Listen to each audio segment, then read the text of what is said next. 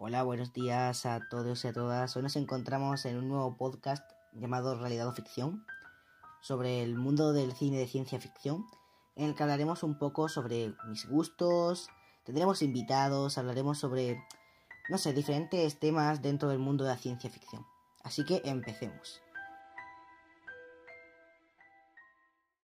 Bueno, antes de introducirnos de lleno en el mundo de la ciencia ficción, voy a hablar un poco sobre mis gustos y fanatismo.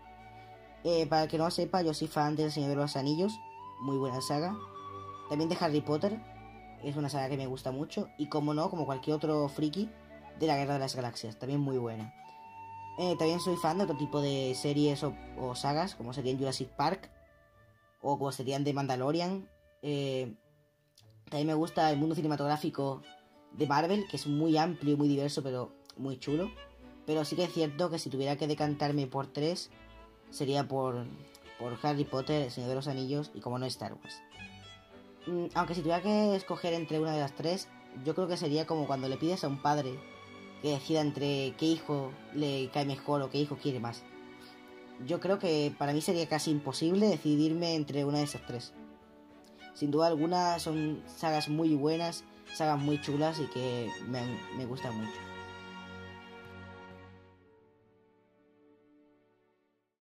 Pasando ahora sí a introducirnos un poco más en la historia de la ciencia ficción, aunque la ciencia ficción es un mundo relativamente moderno, relativamente nuevo, eh, también ha tenido mucha historia que la ha llegado a formar para ser lo que es hoy en día. Eh, por ejemplo, aunque no parezca, la ciencia ficción llegó a tener películas en blanco y negro. Es más, la primera película de ciencia ficción que se cree que es Viaje a la Luna es una película muda de George Méliès es decir, podemos declarar perfectamente que llegó antes em, la película de ciencia ficción antes que la voz a las películas. Otra también muy antigua y a veces muy conocida es Metrópolis, hecho por la UFA. También es muy conocida y se suele utilizar como película mm, especial para referirnos a películas antiguas. Entre las primeras películas a color vemos Doctor Coiplops, de 1940, es decir, de hace más de 80 años. Encontramos la primera película a color de ciencia ficción de hace más de 80 años, casi un siglo. También encontramos entre los clásicos antiguos, clásicos que todo el mundo conoce, eh, hay películas muy buenas entre esos clásicos, como serían King Kong, película que todo el mundo conoce y sabe reconocer, Superman, que ha tenido mucha trascendencia, o El planeta de los simios, también una película muy conocida que aún hoy en día se suele ver. Por lo que tampoco debemos categorizar a la ciencia ficción como un mundo muy nuevo porque realmente tiene mucha historia de películas muy antiguas que han sido muy buenas y que hoy en día tienen trascendencia. Como todo fan, tengo películas que me gustan más y películas que me gustan menos. Pero hay organizaciones que se dedican justo a eso, como los Oscars, a decidir qué película es mejor qué película es peor en qué ámbitos. Por ejemplo, si nos vamos a las películas con más Oscars del mundo de ciencia ficción, encontramos en el top 1 Una Nueva Esperanza, de la saga de Star Wars, de 1937, con 7 Oscars y 11 nominaciones. En el top 2 encontramos Gravity, de 2013, con 7 Oscars y 10 nominaciones. En el top 3 encontramos a Mad Max de Fury Road, en 1982 de 6 Oscars y 10 nominaciones. Y en el top 4 encontramos ET de 1982 con 4 Oscars y 9 nominaciones.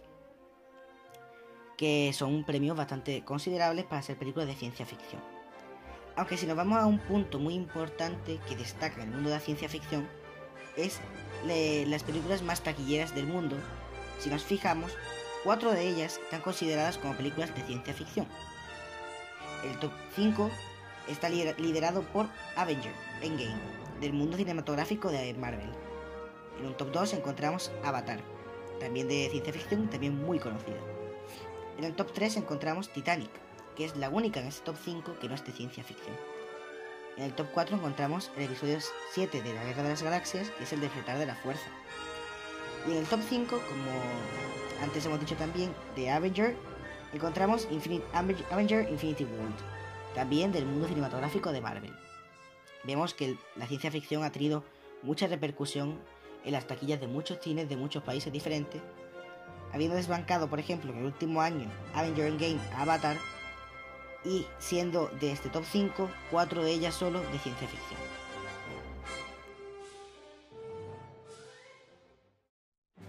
Al igual que hay películas muy buenas de ciencia ficción, también hay algunas muy malas y por ello muy divertidas.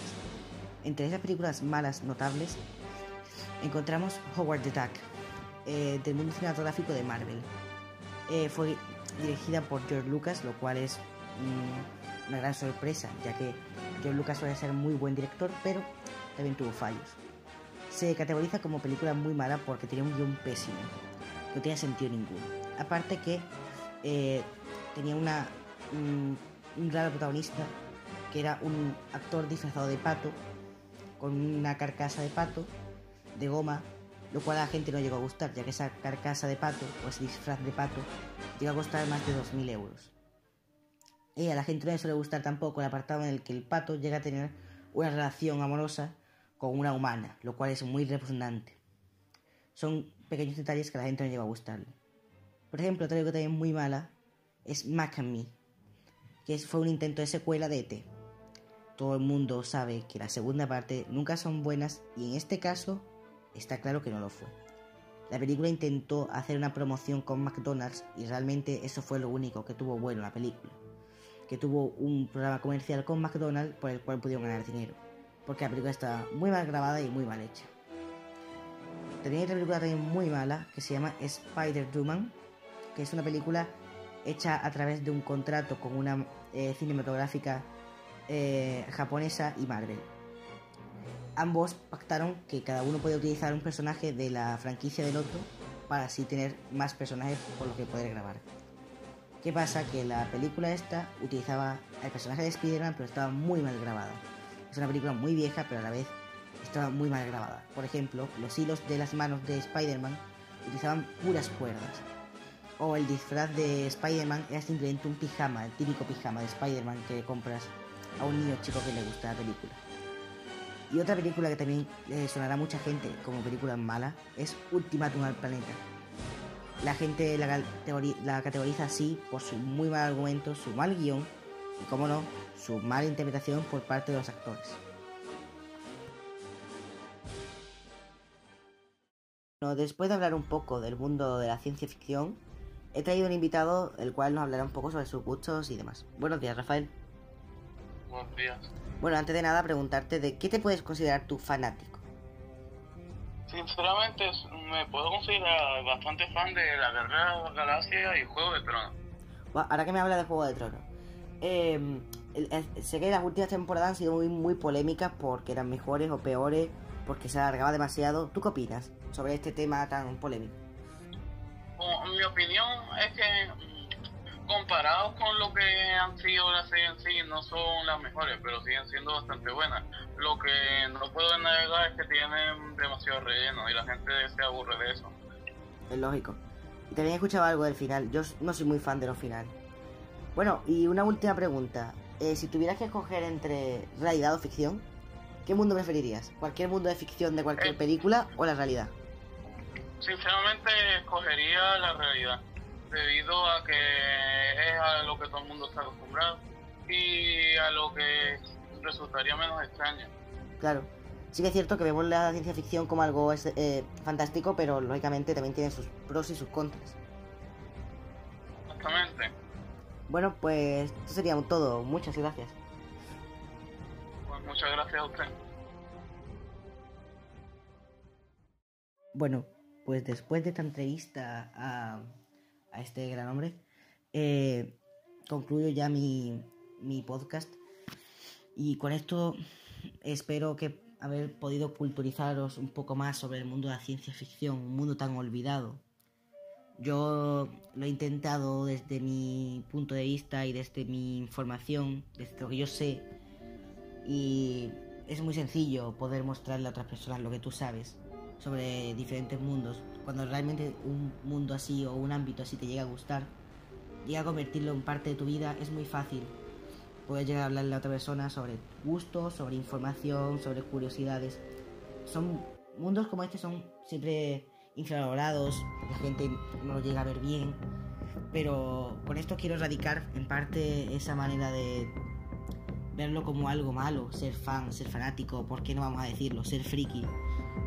De lo cual me siento bastante orgulloso y de lo cual espero poder haberos culturizado un poquito más sobre ese mundo de los frikis.